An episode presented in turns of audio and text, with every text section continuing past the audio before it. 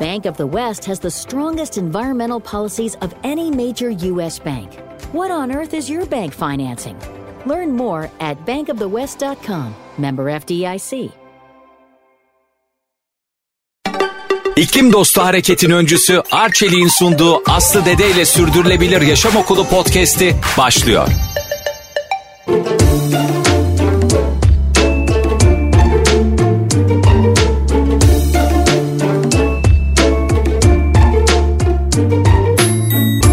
Sürdürülebilir Yaşam Okulu'ndan herkese merhaba, ben Aslı Dede. Gezegenimizin kahramanlara ihtiyacı var ve her birimiz birer kahraman olabiliriz. Peki ama nasıl? İşte bu sorunun cevabını arıyoruz Sürdürülebilir Yaşam Okulu'nda. Konuklarımız bize yol gösteriyor, harekete geçmemiz için esin kaynağı oluyor. Tüm canlılarla birlikte dünyada yaşamın sağlıkla sürmesi için Birleşmiş Milletler 17 tane küresel amaç belirledi.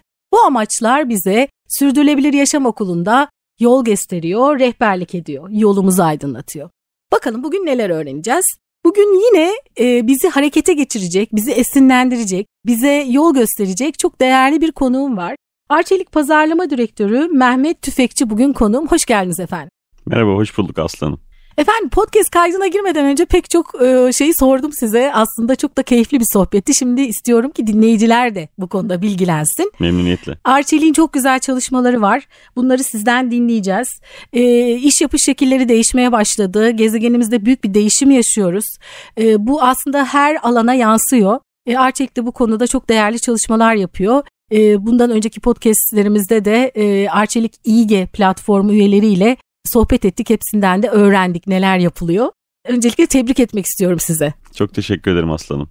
Şimdi önce ben Mehmet Bey'e bireysel olarak sormak istiyorum. Sürdürülebilirlik kavramıyla nasıl tanıştınız ve sizin bireysel olarak sürdürülebilirlik tanımınız nedir? Şimdi sürdürülebilirlik, benim bireysel olarak tanımım şu. Sürdürülebilirlik deyince ilk akla böyle hep böyle çevre, ekolojik denge geliyor. Ama bana göre sürdürülebilirlik çevre çok önemli bir temel taşı. Bununla beraber hani ekonomik, sosyal, toplum, kültürel olarak da birçok değerimizin sürdürülebilir olarak sağlıklı bir şekilde mümkünse sonsuza kadar gidebilmesi, sağlıklı bir şekilde büyümek. Ama dediğim gibi sonsuza kadar gidilmesi. İlk ne zaman tanıştınız derseniz, yani çocukluk dönemime gireceğim. Hani o zaman adının tabii sürdürülebilirlik olduğunu bilmiyorum. Şimdi sürdürülebilirlik çok da moda, bir her dönemi bir moda kelimesi olur. Son yıllarda koronanın etkisi, İklim felaketlerinin, çevresel değişikliklerin etkisiyle hep sürdürülebilirlik çok daha fazla kullanılır bir kelime. Ama ben çocukluk dönemlerine gidiyorum. Hani ilk kendi yemek yemeye başladığım alışkanlığımı elde ettiğimde bana hani büyüklerimin, annemin, babamın söylediği hep şey vardı. Oğlum tabağında bırakma lokma, arkandan ağlar evet. diye. Hani şimdi düşünüyorum, ilk herhalde onlar hani sürdürülebilirlik, çünkü gıda israfı da çok önemli bir sürdürülebilirlik. Bağdaştırabileceğim ilk çocukluk yaşlarımdan itibaren, tabii ondan sonrası aman dişini fırçalarken, banyodayken fazla elektrikleri kullanma, suyu aman işte dişini fırçalarken kapat gibi birçok farklı hani çocukluğumuzda bize büyüklerimizin verdiği öğütler aslında sürdürülebilirlikle tanıştığımız zamanlar. Ama o zaman sürdürülebilirlik demiyorduk, boşa gitmesin, israf olmasın, arkandan alar, günah gibi ifadelerle yavaş yavaş içselleştirmeye başladık. Yani kendi aile kültürümüzün hani herkeste olması gerektiği gibi çocukluk yıllarımızdan itibaren içindeyiz diyebilirim. Mehmet Bey, ben de sık sık podcastlerde anneannemi dile getiriyorum. Yaklaşık 10 yıl önce 96 yaşında vefat etti. Allah rahmet eylesin. İnanın bu podcastlerde ben de çok şanslıyım ki çok yakın büyüdüm onunla. O zaman anlayamadığım şeyleri şimdi böyle geliyor bana o bilgiler hafızamdan. Ve gerçekten onu çok sık anıyorum. Ama biz şanslıyız sanırım, çünkü bu tarih bize yakın, çok uzak değil. Yani o yüzden Türkiye'nin böyle bu konuda biraz avantajı var sanki diyorum. Ne diyorsunuz? Kesinlikle çok büyük avantajı var. Çünkü biz kültürel olarak ailelerimizle beraber hala da yaşadığımız, yani büyük geniş aileler toplumunda olduğu için o kültürü çok iyi bence taşıdığımızı düşünüyorum. Anneannelerimiz, babaannelerimiz, büyüklerimiz, teyzelerimiz, amcalarımız hep büyük geniş kalabalık ailelerde yaşadığımız için, ben Çukurovalıyım, Adanalıyım. O tarafta da hala, yani Türkiye'nin birçok coğrafyasında aynı şekilde. O büyük toplumlarda yaşamak, büyük geniş ailelerde yaşamanın getirdiği bir şey. Zaten hani Türkiye'nin bundan işte 2000'ler öncesi, 80'ler, 90'lar hani böyle nispeten şu anki kadar her şeyin kolay bulunamadığı dönemler. Her şey çok daha kıymetli. Hani günümüzde tabii sürdürülebilirlik çerçevesinde önümüzdeki dönemde birçok şey çok daha kıymetli hale gelecek. Çünkü gittikçe bitiyor. Bittiğinin farkına varıyoruz. Yok oluyor. Yok olmanın eşiğindeyiz. Kaynaklarımızın yok olması anlamında. Ama o dönemde yokluktu, olmadığından dolayıydı. Kıymetini iyi bilmek lazım. Öyle bir neslin ikinci, üçüncü kuşak jenerasyonu olarak bunun bilinciyle büyüdük. O anlamda çok şanslıyız dediğiniz gibi. Evet. Aynı zamanda bizde tamirat kültürü de var, değil mi?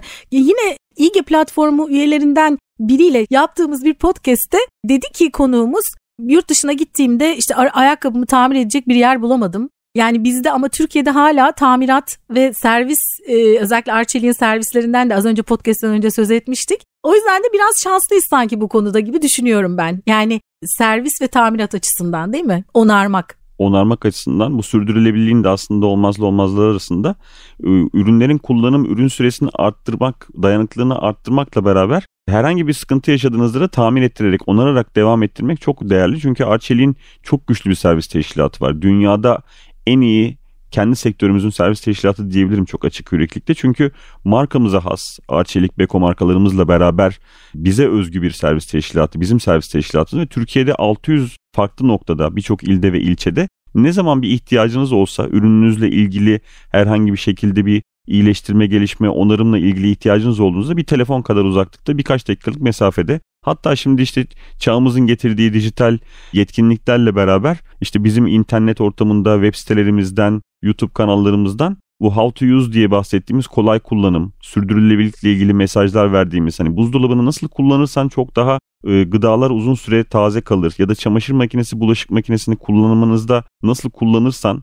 özellikle müşterilerimize daha faydalı, ürünlerin daha uzun süre ömürlü kalması ya da beraber kullandığınız ürün ve hizmetleri, gıdalar olsun, çamaşırlar olsun, bulaşık makinelerinde olsun, nasıl kullanırsanız size daha faydalı oluru öğretecek şekilde müşterilerimize sunuyoruz. Bu anlamda da çok şanslı bir ülkedeyiz, coğrafyadayız. Hani dünyada bizim sektörümüzün ürünleri genelde karışık mağazalarda müşteriye sunuluyor. Ama Türkiye'nin bu anlamda çok büyük avantajı var. İşimizin kalbindeki müşterimize, yine işimizin kalbinin en önemli yerlerinden bayilerimiz ve yetkili servislerimizle birlikte müşterimize bu eşsiz hizmeti de vermeye çalışıyoruz. Evet, kocaman bir aile. Aynen öyle. Büyük peki, bir aileyiz. Arçelik'in kurumsal sürdürülebilirlik tanımı ve hedefi nedir? Ne zaman başladı bu tür çalışmalara Arçelik? Merak ediyorum. Aslında Arçelik... Belki hep vardı belki de. Evet, biraz oraya değineceğim. 1955 yılında Arçelik Sütlüce'de kuruldu. Koç grubunun da en önemli şirketlerinin arasında geliyor. Aslında sürdürülebilirlik Koç grubunun, Koç ailesinin genetiğinde var, odağında var.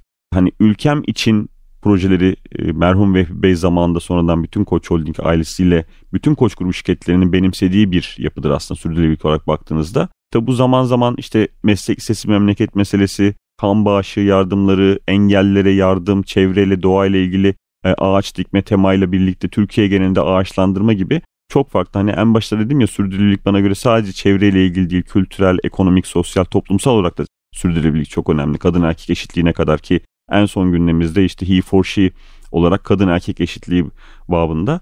Bu anlamda Koç grubunun genetiğinde var, Arçelik'in de genetiğinde var. Özellikle şunu eklemem lazım.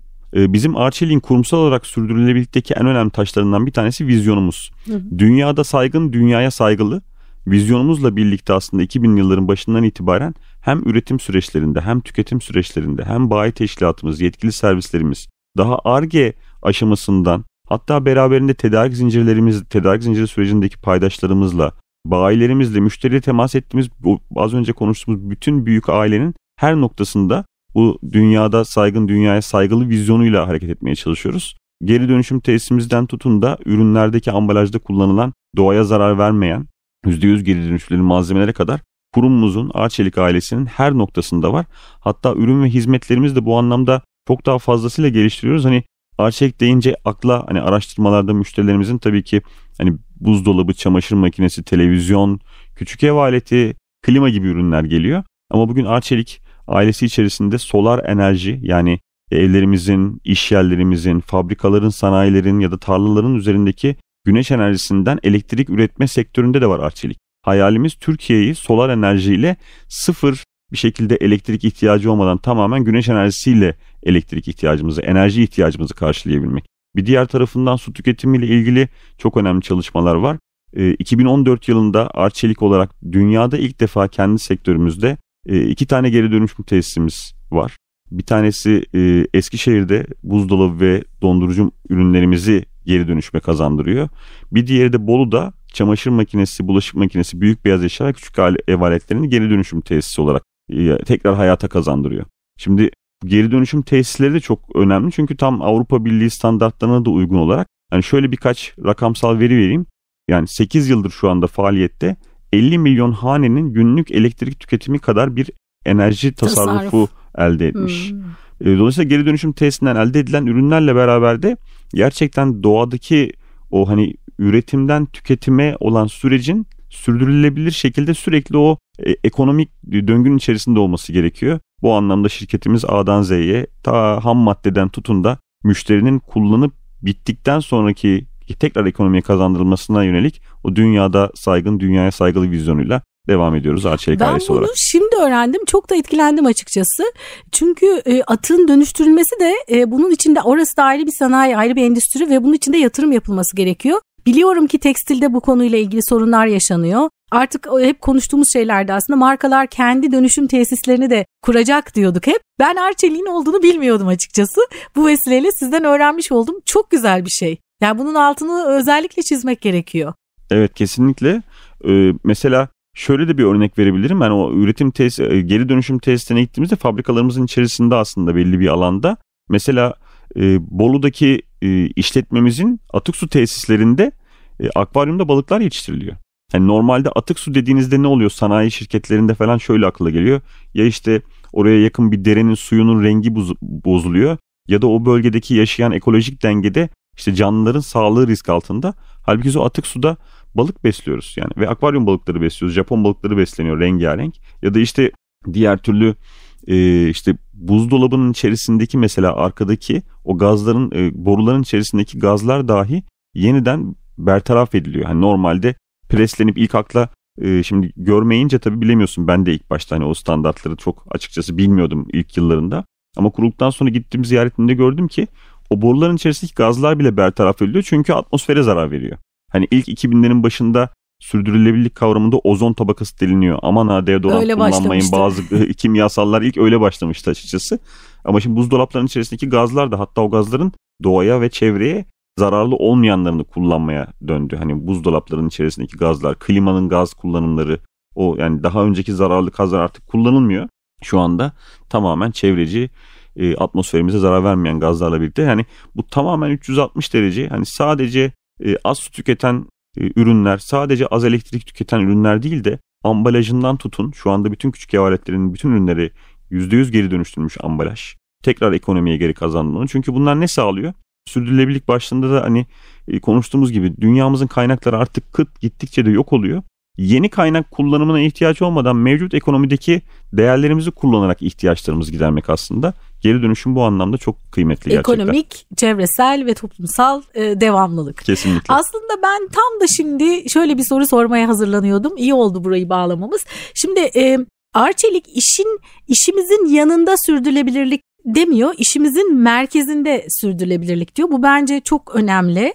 Bunun da özellikle altını çizmek gerekiyor. Sürdürülebilir bir iş modeli nasıl olur? Türkiye'de ve dünyada durum nasıl? Ve gelecek vizyonunu nasıl görüyorsunuz? İşin merkezinde sürdürülebilirlik dersek.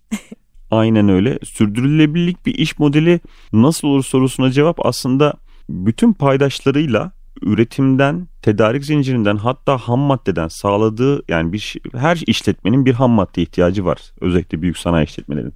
Küçük işletme, büyük işletme hiç fark etmez.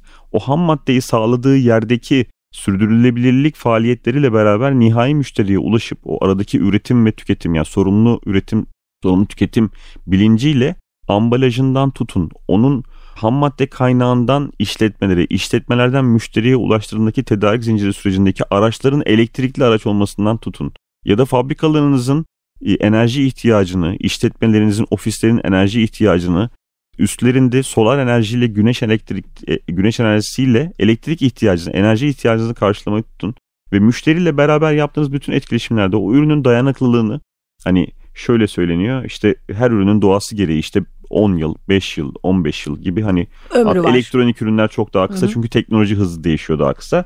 Ömrü o kadar olmasa bile teknoloji değiştiği için değişmek zorunda kalıyorsunuz belli teknolojik değişimlere ayak uydurabilmek için. Bunu mümkün olduğunca daha uzun süreli ekonomik ürünü uzatmak 360 derece düşünmesi gereken bir durum. Arçelik olarak ve ülkeler olarak daha büyük resimde baktığınızda bugün Paris İklim Konferansı'nı dünyada hala devletler nezdinde tartışılıyor vesaire ama burada verilen birçok taahhüt var ve dünya genelinde 3500'den fazla şirket, büyük kurum burada taahhüt etti. Arçelik de bunlardan bir tanesi. Bunlardan yaklaşık 1300 tanesi 2030 yılına kadar herhangi bir şekilde bu karbon nötr ayak izini sıfıra indirmeyi de taahhüt etti ve Arçelik de bunlardan bir tanesi. Bu anlamda hani hem bunları hayal etmek, hayallerini gerçeğe dönüştürmek hem de bunu bir şekilde sadece söylemlerinde değil gerçekten müşteri nezdinde indirerek iş süreçlerinin kalbine sizin de az önce dediğiniz gibi işin merkezine almak lazım. Biz hani Arçelik'in Türkiye'deki operasyonlarını düşündüğünüzde iletişim dilimizde bir pazarlamacı olarak Arçelik demek yenilik demekti. Arçelik yeniliği aşta tasarlardı. Şu anda Arçelik iyiliği aşta tasarlar diyoruz. İyilik dediğimiz çerçevede de müşterilerimizi de mesajlarımızı bu şekilde tutuyoruz. Hani kurumsal olarak ne yapıyoruz sorusuyla birlikte biz bir İYİGE organizasyonu kurduk. İYİGE biraz bir anlatmak isterim müsaadenizle. Evet lütfen. İYİGE geçtiğimiz sene işte ikinci seneyi tamamlıyoruz. Aslında İYİGE dışarıdan bakıldığında yepyeni bir kelime gibi görünüyor. Aslında yepyeni bir kelime değil. Ar-Ge, hani Türkiye'de de Ar-Ge'nin ilk kurucusu Arçelik baktığınızda. Ar-Ge demek aslında birçok şirketin hani Ar-Ge'si işin çok stratejik, çok gizli projelerin yürütüldüğü, yeni proje ve ürün fikir geliştirme aşamalarının olduğu merkezdir teknolojik açıdan. Biz buradaki Ar-Ge'nin başındaki araştırmayı aslında iyilik olarak çevirdik. Ar-Ge bugünkü eşittir İYİGE. Yani şu demek aslında burada İYİGE kurulunda çok değerli STK'lar, çok değerli temsilcilerimiz var. Uygar Bey Türkiye'de Good for Trust'ın kurucusu ve çevreyle ilgili birçok faaliyette bizim de sözcümüz. Birçok akademisyen var STK'lar derken Türkiye TEMA var, WWF var, Boğaziçi Üniversitesi, Koç Üniversitesi'nin KUSİF organizasyonu, genç aktivistler var. Hepsiyle konuştuk, çok da keyifliydi. Aynen, bu kadar büyük bir hani kendini adeta çevreyle sürdürülebilirlikle adamış kişilerden bir ekip kurduk. Ve biz o ekibin içerisinde bir tane temsilcimiz var. Şuna da inanıyoruz ve o arkadaşları da şirketin bütün süreçleriyle beraber dedik ki fikirlerinizde şey yapmayın, kendinizi sınırlamayın. Tabiri caizse uçun. Biz çünkü o ekibin içerisinde ne kadar çok olursak belki bazı bariyerler ister istemez. Hani hep aynı işi yapmanın getirdiği körlük diyeyim, aynı işi yapmanın getirdiği görememezlik. Belki dedik bunu engel olabilir ama o en değerli Türkiye'de olabilecek hani belli bir çekirdek ekiple tamamen bizim bütün iş süreçlerimizin merkezinde ve onların ürettiği fikirleri biz hayata geçirmek üzere de kendimize adadık tabiri caizse.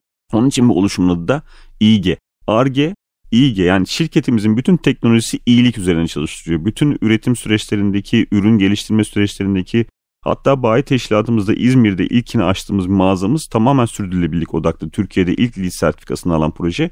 İYİGE'nin lansmanını da orada yaptık mesela müşterilerimize. Hepsi bu fikirleri hayata geçirmeye çalıştığımız üzere bir süreç. Dolayısıyla kurumumuzda son derece önemli işimizin kalbinde sürdürülebilirlik. Bu benim çok hoşuma gitti açıkçası. Bu podcast'ten önce biraz bu konu üzerine konuştuk sizinle.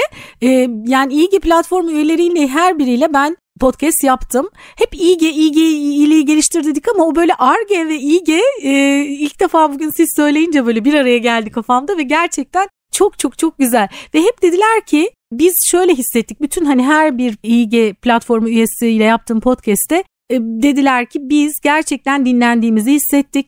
Bize bütün birimlerden sunumlar yapıldı. Çok özel ve önemli bilgiler paylaşıldı ve bizim görüşlerimiz değerlendirildi. Bu çok değerli bence. Şimdi bunun devamı gelecek mi? Bu arada Arçelik çalışanlarının tepkileri nasıl oldu İYİGE platformuna? Hani çok samimiyetle sunumlar yapılmış, paylaşılmış ama hani onun dışında hani sizin bizimle paylaşacağınız içeriden nasıl tepkiler geldi? Bunun sonrasında İYİGE devam edecek, sürdürülebilir olması lazım İYİGE'nin de değil mi? Kesinlikle sürdürülebilirlik kavramının doğasında da olan bir konu. İYİGE şirketin içerisinde de gerçekten çok sahiplenildi. Bunun iletişim kısmı da çok önemli tabii ki. İletişim kısmı deyince İYİGE kurulunun üyelerinden bir tanesi hatta fikir babası bizim ajansımız Arçelik Ajansı Havas. Ceren Hanım Havas Ajansı'nın genel müdürü aynı zamanda İYİGE üyesi. Hem şirketimizin içerisinde hem de müşterimize yaptığımız bütün iletişimlerde sahiplenilmesi için, farkındalık yaratılması için çok değerli çalışmalara imza attı bütün arkadaşlar ekipçe. Şirket içerisinde İYİGE ile beraber hep şu soruyu soruyoruz aslında. Hani iletişimlerimizin de aslında ana odağında var. Ne yapabiliriz? Hani hep bir ulvi soruyla başlar diyoruz. Ne yapabiliriz? Hatta yine İYİGE üyesi çok değerli Yiğit Özçener sanatçı. Kendini yine sürdürülebilirlik adına adamış bir sanatçı. Hani o hem bizim ne yapabiliriz sorusunu müşterimize sunarken hem şirket içinde hem şirket dışında bütün iletişim platformlarında bu farkındalığı sağlamak ve bütün toplam faydayı arttırmak üzere kendimizi adadık. Gerçekten ne yapabiliriz sorusunu sorarken hani az önce dedik ya, bütün 360 derece bütün süreçlerimizde olması lazım bu İYİGE'nin. İYİGE sadece hani bir ürün geliştirmek olarak değil de bizim hayatta içinde bulunduğumuz iş sürecinde nereye dokunuyorsak oranın iyilik üzerine inşa edilmesi gerekiyor. Dolayısıyla ne yapabiliriz'i şirket içerisinde bugün Arçelik 40.000'den fazla, en son 42.000 kişiye ulaştı. Bu sadece Arçelik çalışanı. Bayi teşkilatı yaklaşık Türkiye'de 3.000 mağaza. Tedarikçiler dediğimizde yaklaşık 2.000 farklı tedarikçi. Müşteriler dediğimizde yani Türkiye'de her hanede mutlaka bir Arçelik ürünü var dediğimizde temas ettiğimiz her bireyde amacımız İYİGE ile ne yapabiliriz sorusunu sormak. Araç kullanırken, aydınlatma yaparken, çamaşır makinesi kullanırken, buzdolabı kullanırken ne yaparsam ben daha faydalı, daha az enerji harcarım, doğaya daha az zararım olur. Ve bunu sadece Arçelik ürünleriyle de özdeşleştirmeyin. İşin kalbinde o ürünler var çünkü hem Türkiye'de hem dünyada çok büyük çapta bugün 140'tan fazla ülkede ürün ve hizmetimiz var. Avrupa'da birçok ülkede pazar lideriyiz toplam Avrupa'da. Baktığınızda sadece ürünlerle değil hayat tarzınızla da ilgili verdiğimiz mesajlar. İYİGE platformu içerisinde buradan hani dinleyicimize de bir mesaj olarak paylaşmak isterim. İYİGE içerisinde Arçelik web sitelerinden, sosyal mecralardan ulaştığınızda hayatımızda sürdürülebilirlikle ilgili çok önemli, çok değerli mesajlar var. Sadece ve sadece bir ürün üretmek ya da onu kullanırken değil de 360 derece olduğunda olur. Çünkü ben şuna inanıyorum bireysel olarak, Mehmet Tüfekçi olarak. Çocukken hani dedik ya ilk başta büyüklerimiz söylerdi hani musluğu kapat, ışığı kapat, hani fazla kullanma, israf olur ya da tabağındaki lokmayı artık hani arkandan ağlar bitir, israf olmasın diye. Artık bunlarla kurtulabilecek zaman geçtik maalesef. Hani o yüzden size çok iş düşüyor üreticilere. Evet, üreticilere, şirketlere, devletlere, bütün dünya genelinde buna hani şunu biliyoruz ki sadece Arçelik'in yapmasıyla bu dünya kurtulmaz. Bizim İYİGE ile Arçelik olarak üst yönetimimizden tutun herkesle yapmaya çalıştığımız dünyada bu farkındalığı sağlamak. Arçelik Global'in genel müdürümüz Sayın Hakan Bulgurlu 2019'da Everest'e tırmandı bu farkındalık için. Everest'e tırmanmak yani çok kolay değil. Dünyanın en zor işlerinden bir tanesi. Sırf bu farkındalık için. Şirketimizdeki bütün imkan olan üst düzey yöneticiler, Koç Holding Başkanımız Fatih Bey, dünyadaki birçok zirveye tırmandı. Birçok üst düzey yöneticimizle birlikte. Bu tamamen iklim değişikliğinde aslında farkındalık yaratmak. Çünkü oradaki gerek Everest'te gerek farklı coğrafyalarda olsun birçok yerde iklim değişikliğinden dolayı çok büyük felaketler işte. En son Pakistan'da bizim de önemli işbirliğimizin olduğu şirkette çalışma arkadaşlarımızın olduğu yerde 1.000'den fazla insan selden öldü yaz ayında. Yani Türkiye'de Temmuz-Ağustos ayında yani yağmur normalde sıcak olurdu. Yani ülkemizde de maalesef vatandaşlarımız kaybetti.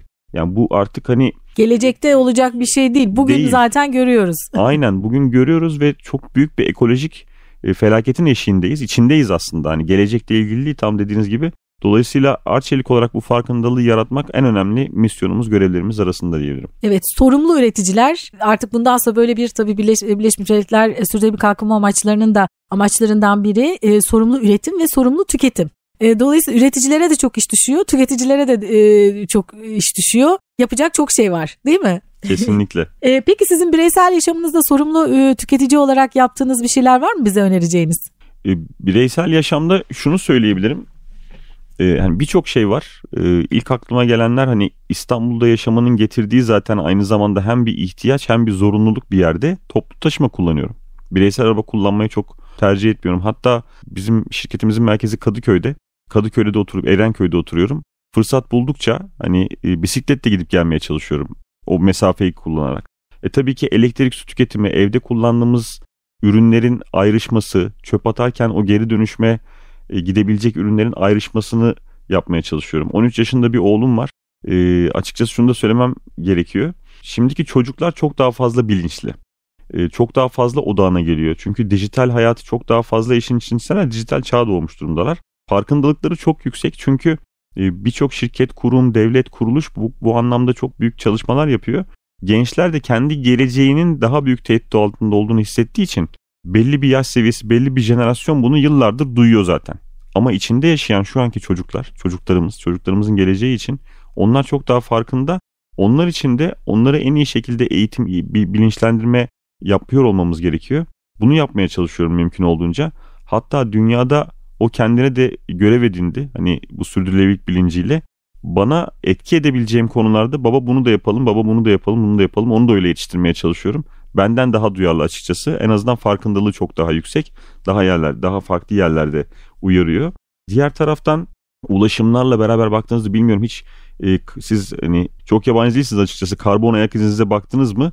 Hani ben bir merak ettim, baktım onu ölçebilen bazı yerler var. İşte yıllık yaptığımız işte ulaşım, hava yolu, seyahatler ya da işte yeme alışkanlıklarımız, yeme kültürümüz ya da işte kullandığımız birçok şeyin etkisine baktığımızda yıllık 50 bin civarında bir karbon benim ayak izim var. Mümkün olunca bunu azaltmaya çalışıyorum. Hatta ölçtüm, mümkün olduğunca bu tüketim alışkanlıklarıyla hani yediğimiz gıdaların, kullandığımız ürünlerin geri dönüşüme gitmesi, daha fazla toplu taşıma kullanmak ya da evdeki kullandığınız elektriğin kilowatt saatini düşürmek gibi birçok değer var onun içerisinde. Bireysel olarak bunu da ölçmeye çalışıyorum.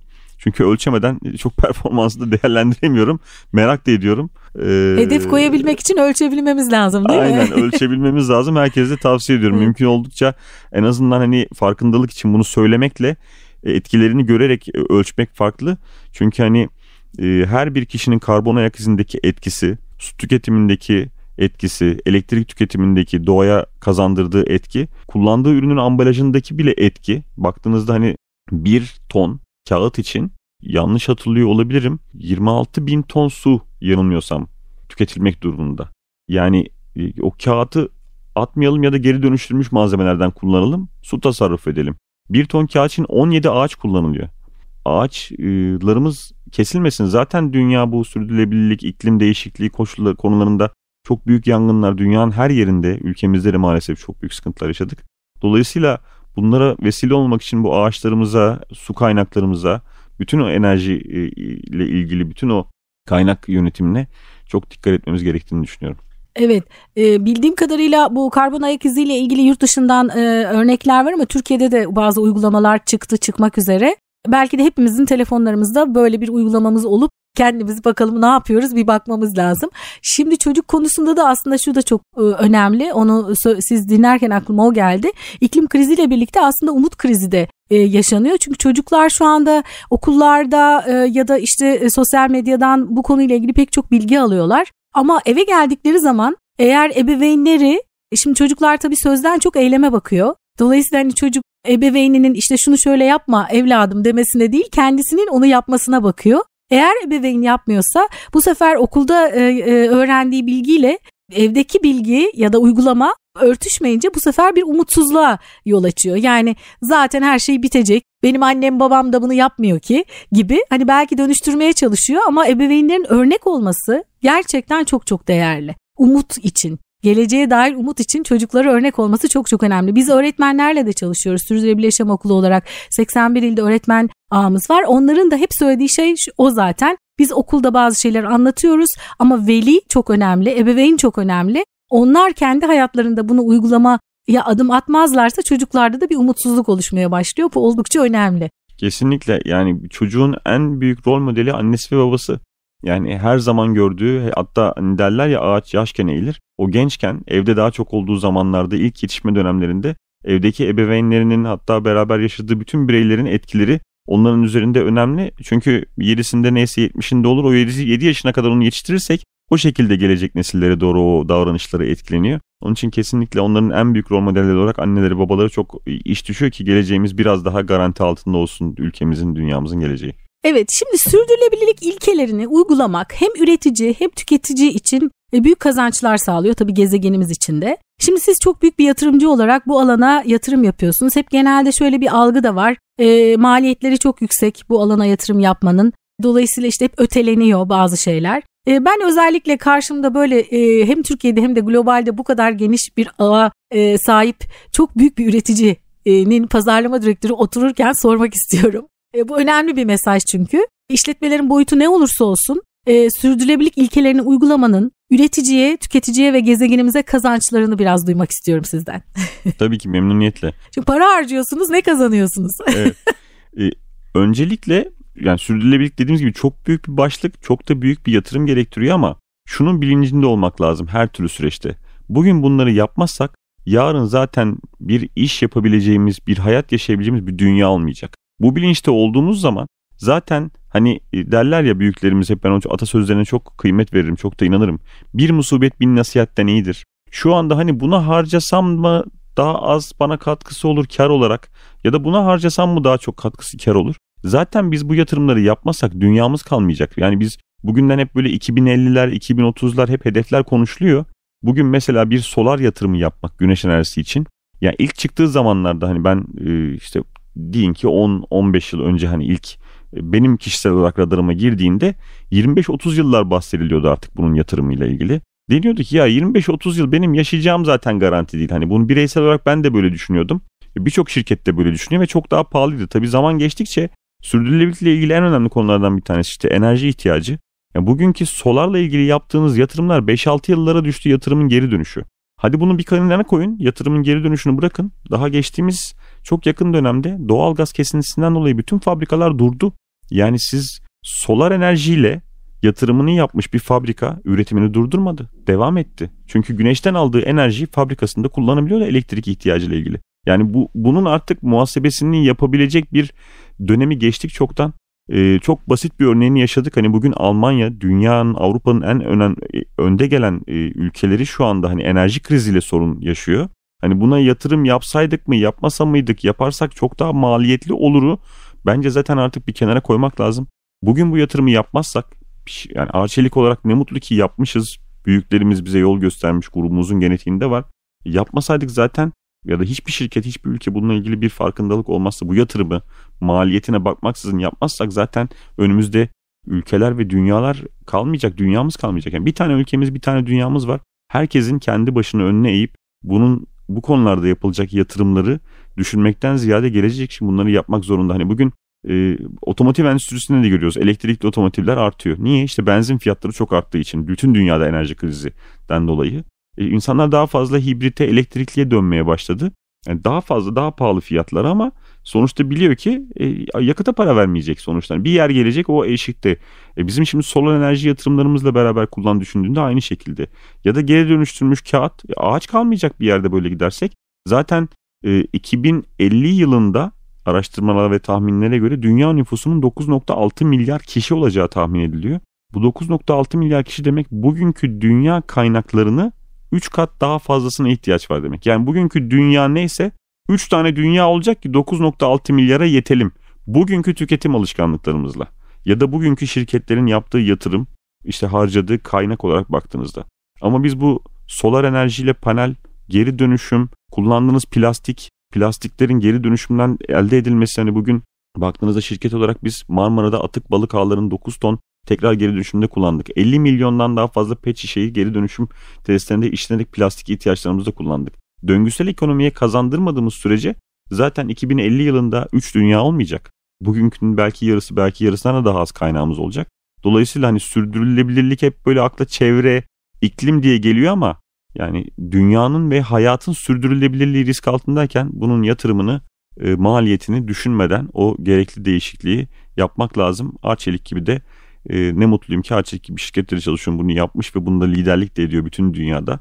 Dolayısıyla bunun maliyetini artık konuşacak zaman çoktan geçtik. Evet, ama yine de bu alanda yapılan yatırımlar da ekonomik sürdürülebilirlik için çok değerli. Bunu da tekrar altını çizelim çünkü hep böyle bir korkutucu bir şeymiş gibi görünüyor o alana yapılan yatırımlar. Hep bugünü, sadece bugünü düşünüyoruz. Aslında bugünü düşündüğümüz için zaten bu adım atmalıyız. Evet. Sürdürülebilir yaşam kültürü oluşturmak gerekiyor diyoruz biz Sürdürülebilir Yaşam Okulu'nda. Sizce sürdürülebilir yaşam kültürü, yani aslında az önce siz büyüklerinizden bahsettiniz, ben de anneannemden bahsettim. O kültür onlarda vardı zaten, Anadolu'da vardı. Benim anneannem İstanbul'da doğmuş büyümüş bir İstanbul hanımefendisiydi ama onun hayatında da tabii çok yokluk zamanları yaşanmış falan. Onlar da pek çok şeye alışkındı. Bana da örnek oldu, ne güzel, ben gördüm. Bütünsel anlamda yani çocuklar, gençler, kurum çalışanları hayatın her alanında bir sürdürülebilir yaşam kültürü oluşması için nasıl adımlar atmalıyız? Aslında hemen hemen hepsini siz söylediniz ama şöyle bir toparlayalım istiyorum. Siz Arçelik olarak da kurum çalışanlarınıza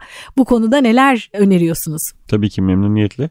Yani sürdürülebilirlik yaşamı kültürü haline getirebilmek için yaşadığınız hani 24 saati düşünün. Hem kendinizle bireysel olarak, hem çalıştığınız ortam olarak, hem de yaşadığınız aile ortamı, ev ortamı olarak 360 derece düşünüyor olmak lazım bunu kültürlü haline getirmek için.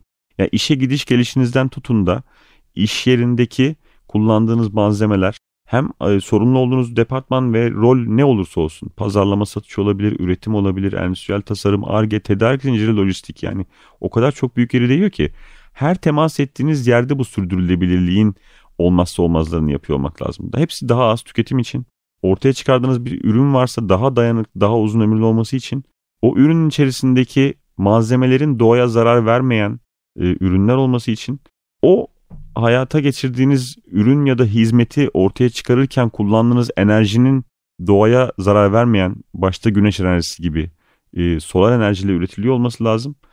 Eve gittiğiniz, geldiğiniz, ulaşım, çocuklarınız, evde besin mesela kullanıyorsunuz. Herkesin evinde bir işte elektrikli ev eşyası var. Bunları kullanırken işte buzdolabını kaç defa açıp kapatıyorsun? Çamaşır makinesini kaç defa hani haftada kullanıyorsun? Yani çamaşır makinesiyle bulaşık makinesini tam kapasite doldurup kullanmak bile haftada 225 litre, bir haftada 225 litre tasarruf sağlayabiliyor bakın. Bireysel olarak bir evde çamaşır makinesi ve bulaşık makinesini tam kapasiteli doldurduğunuzda, hani eksik doldurmaya göre 225 litre fark ediyor. Ayda 1 ton der. 1 ton yani haftada 225 laboratuvardaki ölçümlerimize göre. Ayda 1 ton su kurtarabilirsiniz bir evde. 22 milyon hanenin biraz üzerinde Türkiye'de hane sayısı. Ayda 22 milyon ton su demek. Çamaşır makinesi ve bulaşık makinenizi tam kapasiteli doldurduğunuzda ki sadece su tasarrufu. Ve bunun gibi o kadar çok şey var ki. Yani ben bütün hem Arçelik çalışanları, Koç grubu çalışanları, bütün Türkiye'deki vatandaşlarımız, bütün dünya, hani temas ettiğimiz bütün dünyada hani bu Arçelik, İYİGE sadece hani Türkiye'deki organizasyonumuz, operasyonumuz, Türkiye'de müşterilerimize ve bütün Türkiye'ye farkındalığını arttırmak için. Bir taraftan Arçelik'in globalde bütün dünyadaki ürün ve sunduğumuz ürün ve hizmetlerle bütün dünyadaki bu farkındalığı arttırmaya çalışmak. Sadece ve sadece hani kendi etrafımızda değil, konuştuk sizle de az önce, artık bu farkındalığın seviyesini geçti.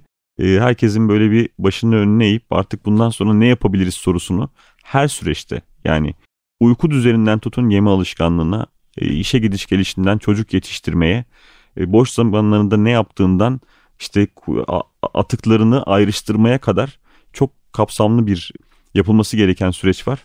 Dolayısıyla her ne yapıyorsak ne yapabiliriz diye o soruyu, ulvi soruyu mutlaka aklımızdan çıkarmamamız gerekiyor. Bunu tavsiye ediyorum ben size. Evet, çok güzel. Biz de Sürdürülebilir Yaşam Okulu'nda aslında işte eğitimler, atölyeler gerçekleştiriyoruz ve aslında 3 D'miz var bizim. Değişim, dönüşüm, davet. Biz diyoruz ki işte farkındalık oluşunca değişim başlayacak. Değişim başlayınca harekete geçeceğiz ve dönüşüm yaygınlaşacak. Daha da yaygınlaşması için herkesi bu harekete davet etmemiz gerekiyor. Değişim, dönüşüm, davet diyoruz. Bu arada sizi dinlerken aklıma şöyle bir şey de geldi. Aslında siz pek çok haneye giriyorsunuz. Belki vardır, belki ben fark etmemişimdir ama bu ürünlerle birlikte aslında tasarrufa yönelik böyle minik, kolay uygulanabilir ama hani uzun uzun da değil. İnsanları hani sıkmayacak ama bu dediğiniz örneklerin de içinde olacağı böyle belki bir kitapçık, bir kılavuz falan gibi bir şey keşke dağıtsanız da hani böyle, tabii bizde okuma alışkanlığı çok gelişkin değil ama hani öyle şeyler olsa ki böyle 10 tane bir şey belki ama çok etkili o 10 tane bir şey. Keşke o beyaz eşyalar bize gelirken bu bilgiyle gelse, çok daha etkili olur diye düşünüyorum. Var mı böyle bir şey? Kesinlikle çok haklısınız. Bir kitapçık olarak değil ama tam da söylediğiniz şekilde bütün ürün gruplarımızla ilgili Arçelik İYİGE platformunda, dijital sayfamızda, web sitemizde kolay kullanım ve uzun ömürlükle ilgili enerji verimli, tasarruflu kullanma ve nasıl verimli kullanırım diye ipuçları var. Tam da basmayalım, kağıt harcamayalım. Aynen, o da bir aynen onu söyleyecektim, tam da lafı ağzımdan aldınız. Sürdürülebilirlik çerçevesinde basım, kağıt, onun ulaşımı, tedarik, o da bir karbon ayak izi oluşturuyor sonuçta. Aha. Ama bugün hani geldiğimiz dünyada baktığınızda işte akıllı telefonlar, tabletler, bilgisayarlar, herkes dijital dünyanın son derece içerisinde. O sayfalarımızda da bu tip bilgilerin hepsini fazlasıyla bulabilirsiniz. Çok basit şeyler hayatta çok büyük şeylere, sonuçlara etki edebiliyor. Çok değerli bir çalışma. Ben buradan özellikle tüm dinleyicilerimize tavsiye ediyorum.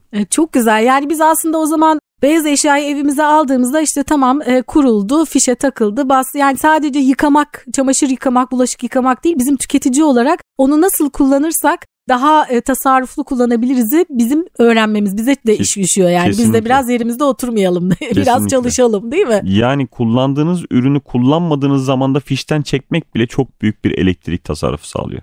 Dediğim gibi çamaşır makinesi ve bulaşık makinelerinin tam kapasiteyle çalıştırmak. Buzdolabının mümkün olunca sadece ihtiyaç ürününü açmak ve özellikle içindeki yerleşim alanı. O üzerindeki hani yeni teknolojilerdeki o Aerofresh ya da vitamin zone gibi bölmelerdeki o gıdaların içerisindeki daha uzun süreli gıdaların taze kalması ve sizin pazar ihtiyacı, alışveriş ihtiyacınızı azaltması. Şimdi buzdolabına koyduğunuz bir domates yani 3 gün yerine 5 gün daha taze kalıyorsa daha az ihtiyacınız olur. Hani hepimize eminim yani birçoğumuz evimizdeki buzdolabında kullandığımız o gıdaları bir kısmını maalesef o belli bir süre dolapta kalmasından dolayı poşetlerin içinde artık kullanım ömrü geçiyor. Tazeliği bitiyor ve atıyoruz. Saklamayı iyi öğrenmemiz lazım ve yerleştirmeyi. Saklama koşullarının daha sağlıklı olması, saklamak, yerleşmek, iyi içerisindeki konumlama hepsi çok kritik, çok değerli. Bunların hepsine Arçelik sayfalarımızdan ve İYİGE platformundan ulaşabilirsiniz. Klima ile ilgili, televizyonla ilgili, birçok ürün grubuyla ilgili çok değerli ipuçları orada. Aynı zamanda servisle bağlantılı, onu da özellikle altını çizelim, onaralım. Hemen atmayalım, değil mi? Yetkili servislerimiz evet mutlaka ve buradan şunu da söylemek istiyorum özellikle. Arçelik ve Beko olarak şirketimizin gerçek yetkili servislerinize ulaşmak da son derece önemli. Bu hani az önce sohbette de konuştuk maalesef hani bazı iyi niyetli olmayan, çok işini ehliyle yapmayan yanlış kişilere de ulaşılabiliyor. Korsan servisler. Evet maalesef. Sanayi ve Ticaret Bakanlığı'nın da bununla ilgili çok değerli çalışmaları var. Ama bir taraftan da Arçelik.com.tr ve Beko.com.tr yani web sitesi üzerinden kontak kullanılarak alınacak telefonlarla ürünün gerçekten ömrünün daha uzun süreli olması, kullanılan yedek parçaların gerçekten orijinal olup da ürün dayanıklılığını birebir etkilemesi ve farklı sıkıntılar yaşamanız içerisinde Arçelik yetkili servislerimizi mutlaka önemli gerçek olan servislerimize ulaşmanızı tavsiye ediyorum web sitelerimiz üzerinden. Ne güzel, bizde de servis kültürü var ülke olarak. O açıdan şanslıyız. En büyük gücümüz, en büyük sahada müşterilerimize temas ettiğimiz nokta. Hani düşünün hani Arçelik ürünü alıyorsunuz. Yani yeri geliyor evinizdeki işte oturma odası hatta yatak odası işte klima takarken ya da buzdolabı işte evinizin mutfağına giriyorsunuz. Hani bir ürünü ya da hizmet dışarıdan aldığınızda poşetle genelde siz evinize alırsınız yani çok farklı bir şey olmayınca. Ama hani servisimizle beraber hatta normal ana işler dışarısında bu pandemi döneminde bile hatta iletişimlerimizde vardı. Hani özellikle yaşlı müşterilerimiz evindeki ihtiyaçlarını gidermek için eve servis hizmeti verip evindeki atıyorum işte perde asmaktan tut da farklı ihtiyaçlara merdivenle ulaşamadığı yerlere kadar servisimiz hani ana işin dışında müşterimize faydalı olacak her türlü hizmette yeri geliyor sunuyor. Ne kadar güzel. İnsana dokunmak gerçekten çok çok değerli. Hala ne mutlu ki bu bizim kültürümüzde var. Şimdi son olarak da iklim dostu hareketle başladı. İG platformunun attığı ilk adımlardan biriydi. İklim dostu hareket size neyi ifade ediyor? Birazcık bu hareketten bahsedelim ve ondan sonra da İG platformunun bundan sonraki adımı belli mi? Onu da merak ediyorum ve ondan sonra podcast'imizin sonuna geliyoruz. Tabii ki, çok teşekkür ederim. İklim dostu hareket neyi ifade ediyor? Bu İYİGE kuruluşunun az önce bahsettiğim İYİGE ekibinin fikirlerini hayata geçirmekle beraber temas ettiği her noktada aslında müşterilerimize, topluma, bütün insanlığa faydalı bir harekete dönüştürmek. Sadece bizim iş süreçlerimiz değil, sadece Arçelik ürünleri değil, az önce basit verdiğimiz örnekler gibi ürünlerimizi fişten çekmek, ürünlerimizi kullanma, kolay kullanma koşullarıyla İYİGE'den çıkan fikir ve ürün ve hizmetleri hayata geçirmek. Bu devam edecek, bitmeyecek. Yani İYİGE başladı, bitti artık tamam bundan sonrası kurtuldu gibi bir şey yok. Üzerine koyarak devam edecek. Buradaki fikirler hayata geçecek. Az önce ifade ettiğim gibi İYİGE fikir ve anlam olarak Ar-Ge'nin araştırmasının iyilik olarak yer değiştirmiş hali. Yani bu şirketimizdeki şu anda önümüzdeki gelecek dönemlerde hayata geçireceğimiz birçok ürün ve hizmet var. Bunların hepsi bu iyilik çerçevesinde daha sürdürülebilir başlıklı işte gerek kullanılan malzeme komponenti, gerek su tüketimi, elektrik tüketimi ya da müşteriye sunduğu faydayla beraber bu çerçevede İYİGE'nin 2. 3. fazla olarak devam edecek fikirlerin hayata geçmesi. İklim dostu hareketin bir değişik farklı kolu da işimizin kalbinde olan bayilerimiz dedik Türkiye genelinde. İzmir ilinde Türkiye'nin ilk LEED sertifikalı, platin sertifikalı mağazasını hayata geçirdik. Bu mağaza ne farkı var? Şimdi oradaki mağazamız bir dönüşümün, bu iklim dostu hareketin önemli bir parçası. İYİGE'nin lansmanını da o mağazamızda gerçekleştirdik. Mağazadaki ürünler, müşteriye sunduğu faydalar, solar enerjiden tutun da bütün o beyaz eşya, küçük ev aleti, elektronik ürünlerdeki bu geri dönüştürülmüş malzemelerden kullanılma, bu daha az su tüketim, daha az elektrik tüketimi, plastik kullanımı ile ilgili, hatta ürünlerimizde kullandığımız biyokompozit malzemeler var. Mesela Türk kahve makinesi Telve. Telve'nin kullanıldığı malzeme biyokompozit. Telve, bildiğimiz telve, yani kahvenin 4 fincan kahvenin içindeki telve ile kullanılan biyokompozit bir Türk kahve makinemiz var. Birçok bayimizde de var. Orada onun lansmanını daha çok ön plana çıkardık. Ürünlerde kullandığımız geri dönüşüm, işte balık ağların, atık balık ağları, endüstriyel iplikler, plastik pet şişeden tambur, kazan ve ankastrenin o plastik alanları, bütün ürünle o mağazadaki ürünler bu anlamda iklim dostu hareketin bir temsilcisi. Bir taraftan da mağazanın içerisindeki bütün standlar geri dönüştürülmüş malzemeden yapılmış durumda. Yani o mağaza aslında zamanında o mağazanın bütün unsurları başka bir yerde başka bir görev addediyormuş gibi düşünebilirsiniz. Mağaza tamamen geri dönüşüm özelliğinden. Mağazanın otoparkında elektrikli şarj istasyonu var. Arçelik. Eğer arabanız elektrikliyse orada aracınızı elektrikli bir şekilde şarj edebilirsiniz. El verdiği ölçüde aslında projede solar enerjide beraber o mağazanın elektrik tüketimiyle ilgili, ama bir alışveriş merkezinin içerisinde olduğu için şu andaki yasal mevzuat gereği o hayata geçmedi, ama iklim dostu hareketin sonraki nesillerinde biz bu LEED sertifikalı mağazamızın konseptini yeni açacağımız bayilerimizde de gittikçe büyüteceğiz ve gün gelecek ki hayalimiz iklim dostu hareketle beraber az önce konuştuğumuz tedarik zinciri ve ürün ambalaj süreçleriyle birlikte müşteriye temas ettiğimiz her yer, bayilerimiz ve servislerimize dahil, bu platformla dönüşmek ve hayalimiz artık dünyada, hatta Türkiye başta olmak üzere solar enerjiyle bütün Türkiye'nin elektriğini dışarıya ihtiyaca bağımlı olmadan, herhangi bir şekilde bedel olmadan güneşten aldığımız enerjiyle dönüştürmek iklim dostu hareketinde nihai hedeflerinden, hayallerinden bir tanesi. Çok özetle. Güzel, harika. Şimdi peki önümüzdeki yıl içerisinde, bu arada bu mağazalar, sizi dinlerken şunu düşündüm. Aslında bir okul gibi de yani. Kesinlikle. Ay, ya da işte mesela bu konuda da bir şeyler öğrenmek istiyorsanız bu mağazaya gidin, girin, gezin. Epey bir şey öğrenirsiniz yani, neler yapılıyor, neler yapılabilir. Dolayısıyla bir okul gibi de olacak bu mağazalar. Kesinlikle, yani illa alışveriş yapmak için değil, bir ne oluyor bu diye bir bilgi almak için, öğrenmek için ya da evinizdeki aracı daha iyi kullanabilmek için çok çok iyi bir okul, eğitim yeri gibi de mağaza aslında, öyle bir duruma gelmiş yani. Kesinlikle. Şimdilik İzmir'de bir tane, bizim yılda mağazalarımızın toplam ziyaretçi sayısı 110 milyon. Tabii ki yani tekil tamamı değil, bazıları birçok farklı işte mağazaya giden müşterimizden, ama hayalimiz zaten bütün bu farkındalığı sağlamak. Hatta mağazalarımızda kullandığımız temizlik malzemeleri bile Turmepa'nın, biliyorsunuz, denizlere ve doğaya, toprağa zarar vermeyen temizlik malzemeleri, harika. Hijyen malzemeleri. Hani bu iklim dostu hareketi topyekün düşündüğümüzde işte ürün, hizmetten tutun da mağazadaki o temizlik, hijyen, bulaşık ya da sabun olarak kullandığınız malzemelerin Turmepa ile beraber yapılıyor olması, bayilerimiz ve servislerimizde oraya kadar 360 derece düşündüğümüz bir alan, tam bir okul, tam bir eğitim alanı ve farkındalığımızı arttırmak üzere de o iklim dostu hareketin çok önemli bir parçası. Harika. O zaman bu mağazaları daha çok göreceğiz ilerleyen yıllarda. Her geçen gün artacak. Bir gün gelecek bütün mağazalarımız öyle olacak. Harika. Çok çok güzel. Ben henüz görmedim. Bir an önce gidip görmem lazım. Önemli, tavsiye ederim. İzmir'e yaşayanlar da İzmir'e yolu düşenler mutlaka İzmir'deki... Evet. Peki Arçelik İstanbul'da var mı yakında? Şu anda yok, planlarımızda var. Ah, iyi, tamam o zaman. İzmir'i seçmenizin özel bir sebebi var mıydı, onu merak ettim. O dönemi itibariyle yeni açılan mağaza, yani Türkiye genelinde tabii belli bir plan programa göre gidiyor. O İzmir'deki mağaza yeni yapılacak bir mağazaydı. Hani İstanbul'da İstinye Park mağazası, Kadıköy, işte Marmara Park, birçok işte Anadolu yakası ve Avrupa yakası, Bağdat Caddesi mağazamız var, ama yeni konsept bittiği için o da bir sürdürülebilirlik konusu. Hani zaten yeni yapılmış bir mağazayı ona dönüştürmek, mevcut yapılmış yeni mağazanın konseptini, yazık, onun da bir ömrü var çünkü, tabii, kullanım ömrü. İzmir'deki mağazamız dönemi itibariyle o plan projeye uygun, en uygun zamanlamaya uygun mağazaydı.